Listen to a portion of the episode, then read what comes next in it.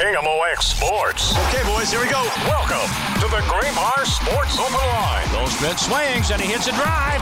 He hits a slammer. Graybar, your distributor for electrical and datacom needs. Here we go. Now, Matt Pauley on America's Sports Voice, KMOX. All right, man, let's get going here. Here we go, here we go, here we go. To our Friday edition of a Graybar Sports Open Line here on KMOX. Great to have you with us as we uh, wrap up the week together. This is going to be the uh, final show that we do in studio for quite some time, as I'll be heading to uh, Nashville this weekend, and uh, we'll be doing the show all next week, pretty much from uh, baseball's winter meetings. And I don't know. I, I don't know what it's going to look like for the Cardinals. Obviously, they've continued, uh, they've done much of their heavy lifting for the offseason with the signing of three pitchers. There are there's still clearly things that they need to do. Uh, they are very likely to add f- to a relief pitching uh, to the relief pitching group. I think they're likely to trade at least one, if not more, outfielders. Uh, I, I think they continue to kick the tires on maybe another starting pitcher, depending on what happens. Uh, but I, it's interesting because when we were thinking about the baseball winter meetings, even a couple weeks ago, we were thinking about these winter meetings that they were going to be hot and heavy. I mean, there was going to be so much going on, and now the question is, well, how much is going to happen? What, what, how different can and will the Cardinals look? Uh, a week from today when the baseball winter meetings have totally wrapped up. And I don't think any of us really know. So the intrigue's a little bit different now. Uh, the intrigue for the winter meetings before Lance Lynn, Kyle Gibson, and Sonny Gray was how do the Cardinals go find their starting pitching? Well, they found it. So now the intrigue is what else do they have up their sleeve to make the 2024 version better a lot better than the 2023 version. I think the 2020 2024 version already is a lot better, uh, but I, I don't want to see the Cardinals go into a playoff series with the team the way it's built right now. There are still some things that need to get done. So we will be there throughout the week. I'm traveling to Nashville on Sunday. The meetings officially get underway on Monday, uh, wrapping up early on Thursday. And anything that happens at any moment, we will be live with it right here on KMOX. Also, uh, follow along with what we're doing uh, online, uh, on social media. But we will be at uh, baseball's winter meetings. Myself and Mike Claiborne are going. And then our first edition of the Countdown to Opening Day show is going to be coming up from the winter meetings. That's going to be on Thursday. That's a, that's a note for you in past years, or at least last year, because last year was my first year doing it. Last year, the show was on Wednesday nights. I think historically it's been on Wednesday nights, but I don't really know. I just know what it was last year. But our countdown to opening day show, our Cardinal Radio Network show that uh, Mike Claiborne and I do, uh, it is going to be on Thursdays this year, 6 o'clock to 8 o'clock here during the Sports Open line hours uh, and also across the uh, Cardinals Radio Network. But our first edition is coming up a week from yesterday, as we'll have a lot from the baseball winter meetings, and we are certainly looking forward to that. Here's what we've got coming up on the program tonight. As always, if you want to chime in, you can do so by calling, texting, or tweeting. If you call or text, it's 314 436 7900, 314 436 7900. Or if you want to tweet at me, you do so at Matt Pauley on air, M A T T P A U L E Y on air. This hour, a couple guests going to be on. Uh, you've heard a lot of this guy here on KMOX and really radio stations uh, throughout our group and uh, throughout the St. Louis area, and rightfully so. Bengie Molina is going to join us in uh, just about five minutes or so. Former Major League catcher, now uh, part of the Spanish language broadcast team for the Cardinals. Uh, he's got a toy drive going on tomorrow morning. It's going to be 10 to noon at 314 Sports Cards in Olivette, and they are looking for new unwrapped toys. And if you can take a new unwrapped toy or take multiple if you'd like to, uh, you've got an opportunity to take pictures with Bengie and get autographs. And there's going to be some other raffle type items and things like that. They've got a lot going on. And this is really cool. I, I love Bengie's um, kind of feeling of just the, the service, um, the service attitude he takes to life. And th- what's going on is – the toys are going to be given to homeless children who are living in homeless shelters, and they're going to be given on Christmas Eve. So 10 to noon tomorrow, 314 Sports Cards, Olivette. Hopefully you can join uh, Bengie for uh, his toy drive and uh, take a new unwrapped toy. Uh, but Bengie's going to join us to give us more information about that coming up in about five minutes. Then later on the hour, another Ben, Ben Arnet, uh, covers Missouri athletics uh, on television in the Columbia market. He's going to be with us later on this hour.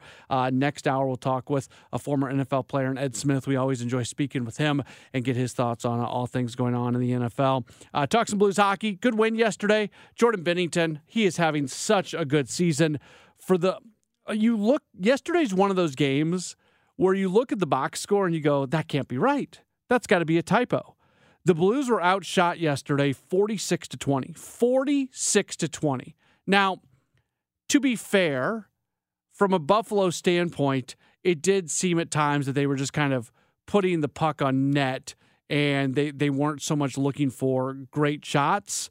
Uh, and there's there's kind of those two schools of thought. Do you just do you just pepper the net with the puck, hoping that eventually one's going to go in, or at some point you're going to get a rebound and then get a really good opportunity, or do you really work your offense to try to get the best possible look uh, at, at, the net? And, it seemed like yesterday Buffalo was just putting the puck on net time after time after time, but still, 46 shots for Buffalo 20 for the Blues, and the Blues win by a 6 4 score.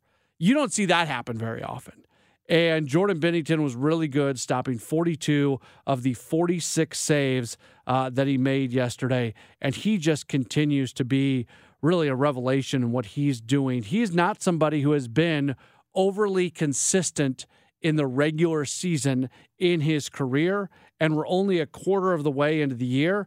But if he continues to put up the kind of numbers this season uh, that he's done so far, that's going to go a long way towards the Blues being a playoff team. And if the season ended right now, they indeed would be a playoff team. They would be the top wild card. And right now, they're only one point behind Winnipeg, who's got that number three spot in the Central Division. So, uh, good stuff from the Blues. We'll talk more about them later on this hour. And I also want to get into what's unfortunately maybe the biggest sports story uh, in the market today, and it's what's going on over at Lindenwood. Uh, not long after they made the decision to uh, transfer and become a Division One athletic program, they announced today that they are going to be dropping 10 intercollegiate sports. A lot of athletes losing opportunities, a lot of coaches losing jobs. Uh, this is not good.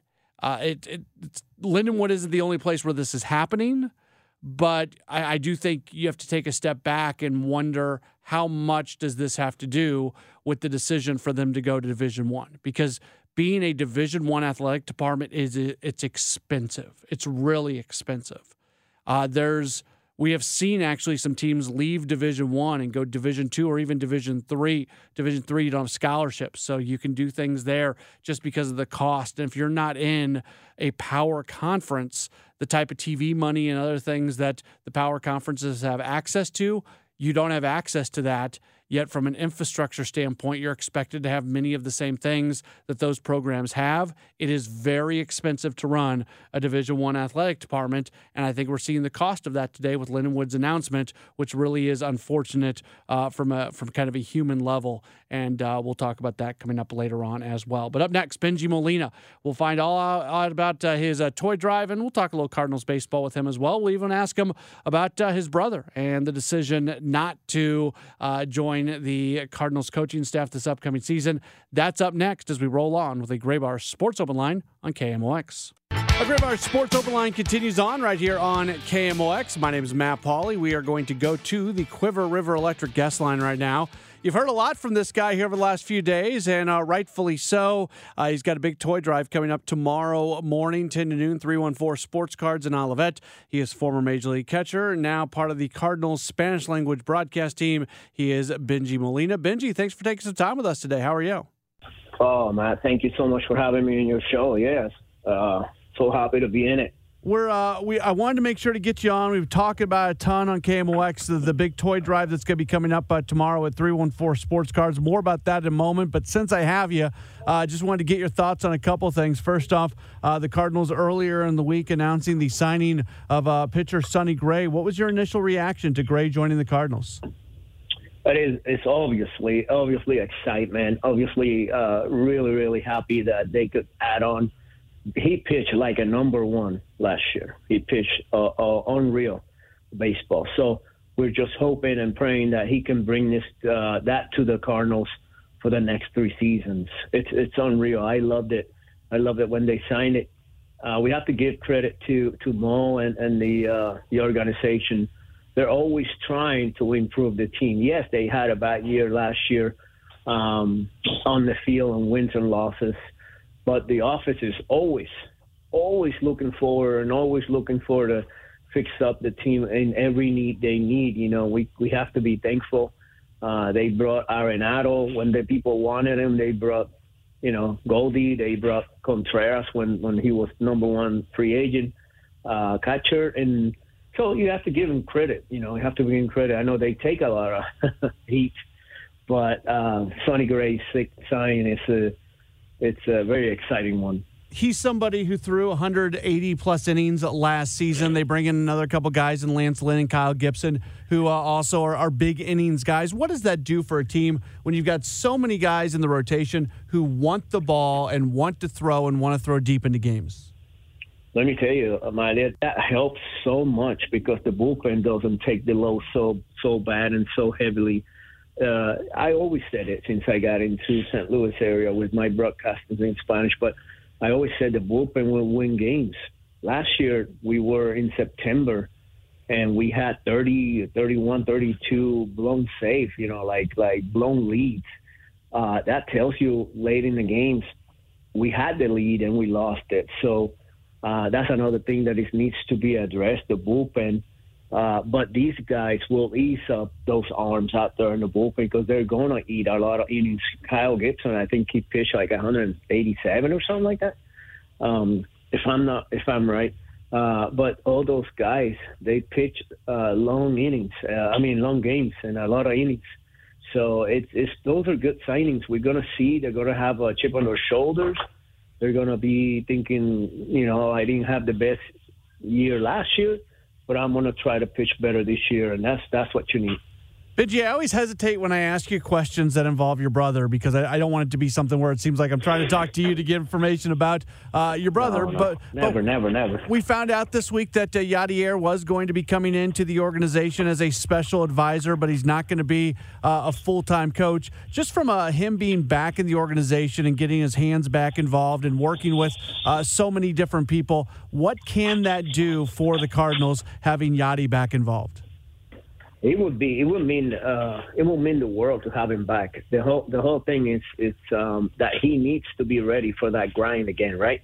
He needs to be prepared for for coming in and and, and coaching uh, every day basis and being on the field for that long. As we all remember, like last year was or this year it's his first year off. I think it's um, I I think it's. Uh, I think it's uh, very uh, early to say that he wants to come back. He wants to coach, but he wants to do it on his terms, right? Mm-hmm. Like he wants to be ready for the six month grant, and he wants to be ready to do it. He wants to do it. Uh, we just gotta wait. We just gotta wait. His first year this year. I, I think I had it right when I said it. I said the first year is gonna be yeah. uh, probably for him. He has a son. He plays ball. He coaches out there. He has teams. He has businesses. He's building this big old ranch with animals that is is not built yet. So you know, we just got to give him time. Maybe not this year, uh, coming up, 24, but maybe we see him in 25. Who knows? Is that something you've ever thought about going, you know, trying to go down the coaching path as a full time sort of thing? It is. It is a full time. It, it is, um, Matt. It's uh, from February 13 or so. You're at the field, uh, and then you get back. Imagine the Texas Rangers when they won the World Series. It's in November mm-hmm. that you get back. So it's a, it's a long grind. If you don't make it uh, to the playoff, obviously it's early October, but still a long season. So these guys, when they come back, you know, you saw what happens to Holliday. He he wanted to be a bench coach. He agreed to it, and all of a sudden he's like, okay, wait, wait let me let me rethink this. You know, I need to be with my son. I need to be with this kid. I need to be with my wife, or something like that. So we need to give him some time. I think it's probably going to take him one more year. And that guy is baseball. You know. He's he's a baseball he's a baseball guy. So I, I won't be surprised in 25 we see him managing somewhere or coaching somewhere. All right, let's uh, get into what's going to be going on tomorrow in Olivette. 314 Sports Cards, 10 to noon. Uh, you're going to be there and uh, you're trying to uh, get people to uh, donate toys that are going to be given to homeless children. They're going to be given at shelters uh, throughout the St. Louis area on Christmas Eve. This is such an important thing. You know, we've been blessed where Christmas is such a wonderful thing, but there's so many people out there that Christmas isn't great because maybe they don't have those things under the tree, and you're doing your best to make sure that everybody has a wonderful Christmas. It is a very special event, man. It really is. It really is. You can touch your heart and really, really uh, make sure that everything is uh, good with these kids. It's homeless shelters. It's homeless shelters, man. It's it's it's kids that don't have these things that we normally have. If you have kids, you know what I'm saying. Like you wake up that that day in the morning and you look up and you see the tree and you see some gift and you hang out with your brother, your sisters and, and you hang out with your dad, your mom. These kids don't have that. And and when Ben Boy, my big old friend, uh, Jefe, Ben Boy, uh, mentioned it to me, I said, man, I want to do one. I want to help out. I want to make sure that the Cardinal Nation probably behind me in this, and get let's get him involved and let's get him uh, to go and donate some toys. I sign autographs. I'll take pictures. I don't care. I'll be there from 10 to 12, maybe a little longer if I have to, right? So this is this is a really really special event. We're going to touch not only the sweetcelebration.org, that organization that help out some kids, but we're going to help a lot of shelters out there that that those kids really really need. We uh, we're praying. We hope that the carnal Nations follow us at least for those two hours. You don't have to get out of the car if you don't need to. Just drive by. Just drop the toy and it's it's it's going to be for a great, great, very touching cause. And just to be clear with everybody, looking for uh, new unwrapped toys, and it's 314 Sports Cards in Olivette. And for people who do want to get out and spend some time, you can get uh, a photo with you, Bengie. You can get an autograph. I know there's going to be some other giveaways and raffles and things like that. So there's a lot going on. Yes, there's a lot going on. It's I like I, like we said, man. You just you just I mean, you don't have to get out if you don't want to. You don't need to take a picture. You don't take an autograph or something. But we will be there prepared for you. We will if you want a picture, let's do a picture. If you want an autograph, let's do it. But bring a toy, man. This is a really really cool cool cause. I did one in Anaheim when I was playing with the Angels, and we filled up a truck, a truck full of toys. We were able to go out there and, and hit some shelters in, in the Anaheim area. And, and you should see their faces. You should see how excited, how happy they get when they get the gift. This one, they will wrap up the gift, put their names on it. So when they wake up, these kids will know exactly what what they ask for. They will get it. You know. So there's an Amazon list too that you can you can do it through Amazon Amazon wish list and stuff like that. You go to Sweet that celebration.org slash Christmas, and you will see the Amazon wish list there, man. It, it's very, very cool. Awesome. Very, very cool. Uh, Bengie Molina. Bengie, thanks for the time. Thank you for doing what you're doing tomorrow. It is so great. Hopefully, we're able to push some more people out there uh, to help. But thank you for having this uh, this giving spirit that you have and uh, being a, a, big part in making a lot of kids' Christmas so much better. I'm so appreciative to you. Oh, no. Thank you so much for having me on your show, man. I, this is from the bottom of my heart. Thank you. Thank you for everyone that's out there sacrificing this, making sure these kids get a smile on their face on Christmas Day. Thank you so much. That's Bengie uh, Molina, legit good dude legit good dude. I'm telling you, the stuff that he's doing. Uh, he's at a charity gala later on tonight. Uh, he's got he's got this tomorrow. This is somebody who wakes up in the morning trying to figure out the way that he can make other people's lives better. So 314 Sports Cards tomorrow, 10 to noon. It's a toy drive, new unwrapped toys. Uh, drop by if you've got the ability to do so. We'll talk Mizzou athletics with Ben Arnet. He joins us in just a moment. We roll on. It's a Graybar Sports Open Line on KMOX.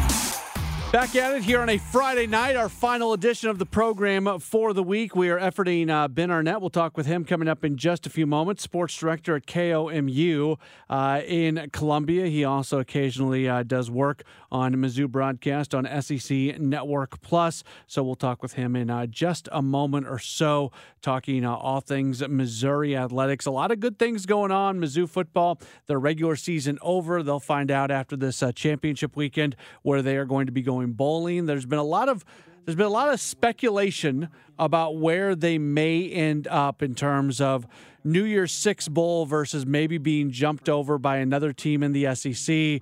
Uh, we'll see what happens with you know, the, the Georgia Alabama situation in the SEC championship game could potentially impact it as well. So uh, instead of listening to me talk about it, let's bring in somebody who does very much have an idea of what's going on. We go to the Cuivre River Electric Guest Line and we welcome on the sports director at KOMU in Columbia. He is Ben Arnet. You follow him on Twitter at Ben Arnet, K O M U. Ben, thanks so much for taking some time with us tonight. How are you? No problem. Anytime. I'm doing well. How about you? I'm I'm doing uh I'm doing all right as well. What's your feeling on what this bowl situation is going to look like for Missouri? Are you very confident that it's going to be a New Year's Six bowl for them? I, I lived through 2007 and uh, the infamous Orange Bowl incident back then. So, uh, I, I as I said on my my Mizzou Extra show this week, I wear my scars when it comes to this kind of stuff but all signs seem to be pointing to them going into that New Year's Six. They've scheduled uh, availability for the media to come by and watch the bowl selection show right about the time the New Year's Six games are announced on Sunday afternoon, um, which tells me that they feel like they're in a good position to do that. Um, and all of the you know tea leaves that you see on social media and all the reporting points toward that. I think it would take something really strange, maybe the next couple of days, uh, for that to, to change. The only thing directly linked to a uh, conference championship game that uh, pops to my mind a little bit would be if, if somehow Georgia looks really bad uh, against Alabama in the SEC championship game on Saturday, which is not at all likely, but obviously possible. I feel like part of the committee, the CFP's uh, you know, favorable ratings of Missouri might have something to do with how well they played Georgia the last two years. If Georgia looks bad and that, you know, the way Missouri has played against them doesn't look quite as good, maybe that changes things, but I don't think that's likely. What do you think happens if Alabama beats Georgia? Wow. Uh, it, it, could depend on what happens elsewhere as, as well. Uh, Greg Sankey said earlier this week, the commissioner of the SEC, that he's confident – that that a uh, an SEC team gets in regardless of what happens tomorrow in Atlanta. Time obviously will tell. Um, I think it, the the question may be what happens if Alabama beats Georgia, and what happens if Florida State at the same time loses their game, perhaps playing with their third string quarterback, which came out today.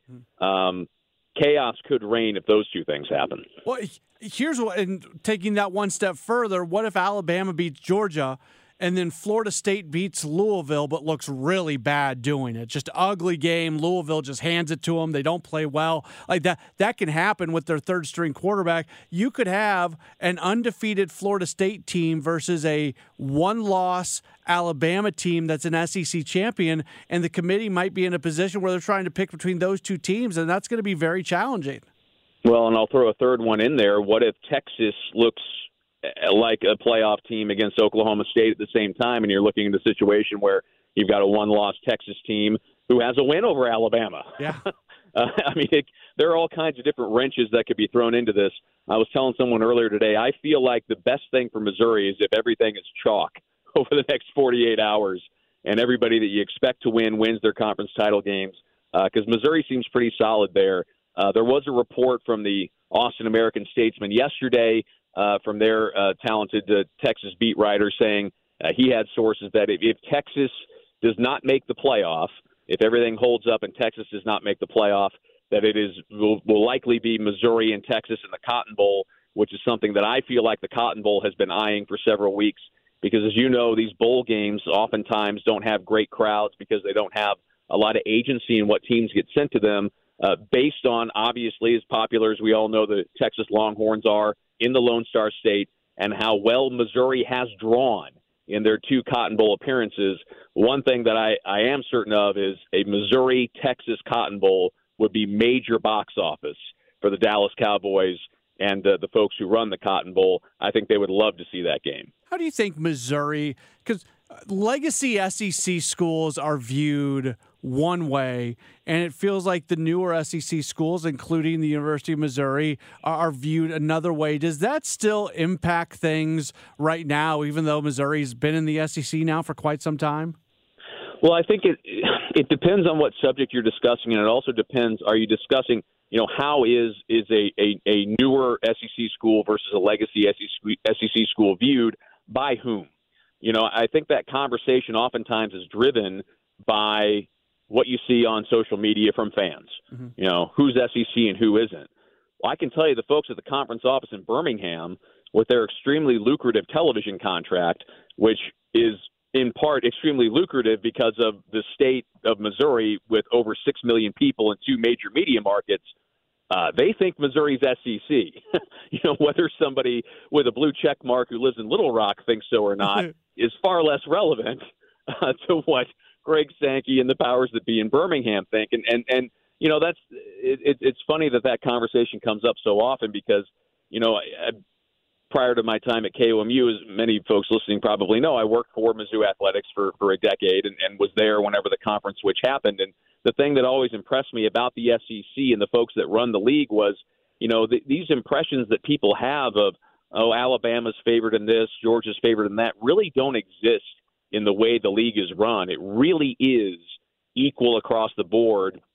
And I don't know that there are big time, you know, viewpoints within the conference about who belongs and who doesn't. I guess the reason that I asked that question it was two things. It was that social media graphic. I think it was an on three reporter who predicted that Ole Miss would get a New York New Year Six bowl and, and Missouri wouldn't. And then there was also that that viral video right before the Arkansas game. I think it was the Locked On podcaster for Arkansas who was kind of talking down about Missouri, and it just felt like what what he was saying you would never hear somebody talk about. Even not top level SEC you're not hearing anybody say that about South Carolina, and it just feels like there continues to be some things out there. And I think to your point about you know the podcaster from Little Rock might say one thing and somebody else might say another, but it, to me it just feels like you still see that stuff on occasion.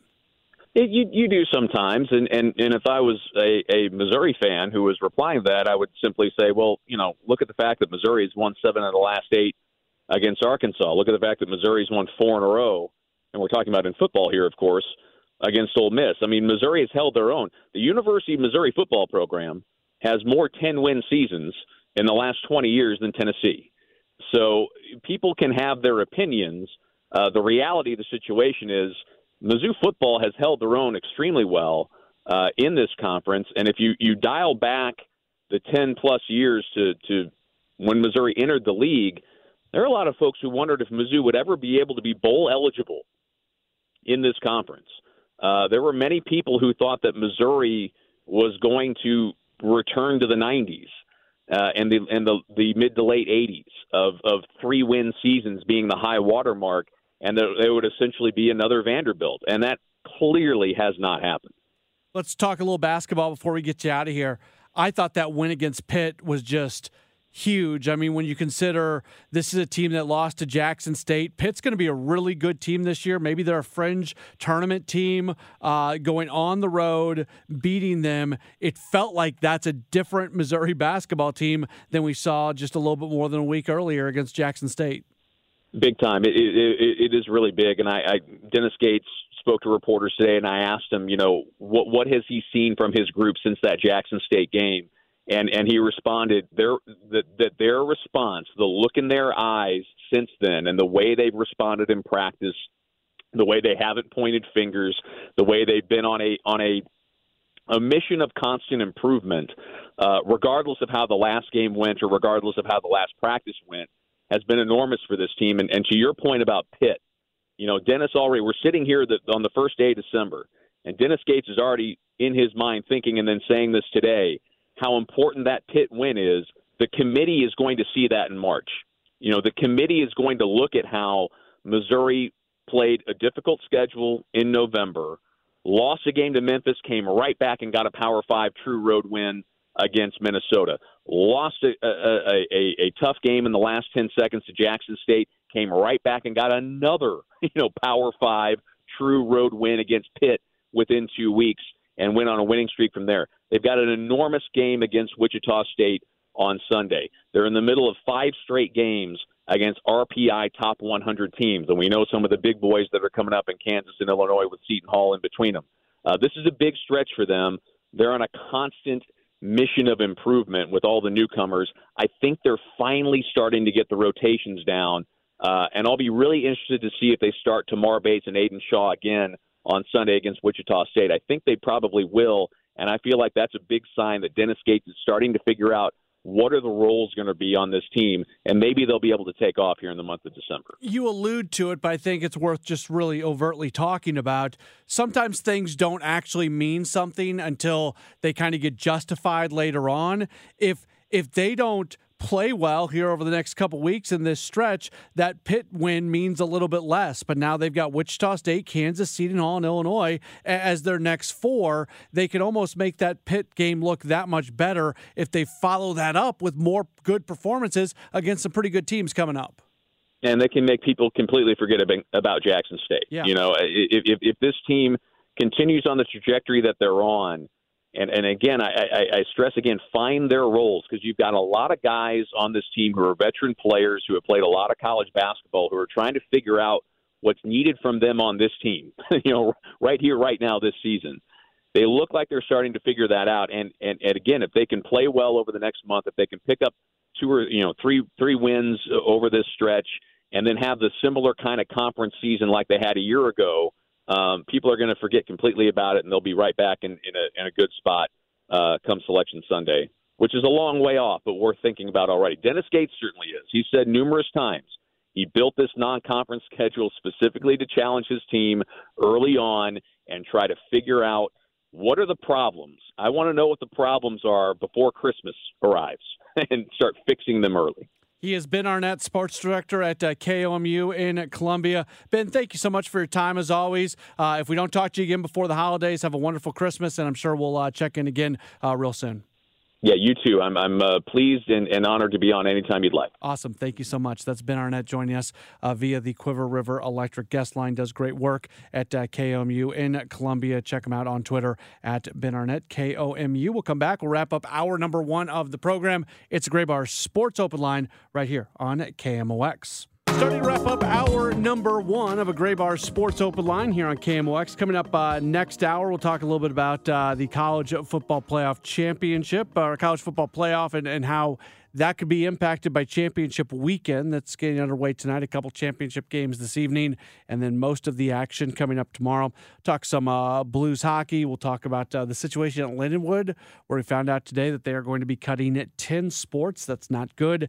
Ed Smith, former NFLer, will join us uh, at 7:35 to uh, talk all things NFL football. Ethan Hannaford in for Matt Pajeski tonight, uh, taking care of uh, getting us on and off the air. So, Ethan, I know you know this, but today I'm, I'm driving. It's uh, about 11:45. I leave my house to go pick up my daughter from school. Okay, uh, she's done at noon. Get out of the car, walk up to go get her, come back to my car, get her all strapped into her car seat and everything. I had maybe had my car turned off for three minutes, four minutes at the absolute most. At this point in your day, what would you rate from one to ten how your day was going? You know, I ah, uh, it was like a five. I went to uh, I did my annual physical at the doctor. Okay, it went it went okay. So it wasn't amazing. Yeah, but it was just sort of one of those days where you had yeah. a bunch of stuff that you had to get done. Okay, and uh, I go to turn the car on, nothing. Like the radio turned on, but nothing. And I'm like, that's weird. So I take the key out and I kind of look at it. And my four year old daughter, you know, what's wrong? I'm like, the car's not starting. I'm not quite sure what's going on. So, you know, I'm like looking to make sure my car's not in like drive or something where Mm-hmm. it can't turn on. And I put the car, will not turn on. Will not. And it's not a, my battery is, you know, you, when your battery's going in the weeks leading up to it being dead, it takes a little while to tur start. Ha, none of that lately. My car's been driving. I drive an 06 Jeep Wrangler, so it's been driving as good as an 06 Jeep Wrangler is going Right, to drive because sure. it's an old car. And uh, try again and just nothing. So uh, I have to call a tow truck. Tow truck comes. First, they try to jump it. I tell them I don't think it's the battery. They're like, oh, we'll try it. And they try it and nothing happens. And the tow truck driver goes, "Oh, that's weird." Like he totally thought that I had no clue what I was doing, which I probably don't. Uh, and that Were you they- offended at that point at all? no, because I know I know nothing about cars. Uh, but I knew it wasn't going to be be the battery. Uh, it, turned, it was the starter, by the way. I've since learned I need a new starter. They have to get like a like a secondhand market type one because again, I drive an 06 Jeep Wrangler. They're not making parts for it uh, these days. But here's what I learned. So my daughter goes to school uh, with a with a preschool that's connected to a church. If your car is going to die, a church parking lot is the place for it to go. Tell me why. Uh, one of the pastors drives in, sees everything that's going on. Shout out Pastor Scott immediately. Oh, do you, do you need anything? Do you need a ride? Is there anything we could do for you? The uh, director of the preschool, who is just a, a wonderful human being, she saw everything that was going on. After preschool gets over at noon, they have like an aftercare program that goes for a while. She immediately comes out and says, Why, my daughter's name is Sophia, why doesn't Sophia come back inside and go to aftercare? Generally, the people who stay get a lunch. They found a lunch for her, they gave her a lunch. Like, just everybody took care. There were so many people who just wanted to help me in that situation. And it was because if my car is going to break down, breaking down in a church parking lot is the place to go. So That's the there you go. Yeah, that's my story. And uh, I'll get my car back tomorrow with a brand new starter. This is a Graybar Sports Open Line on KMOX.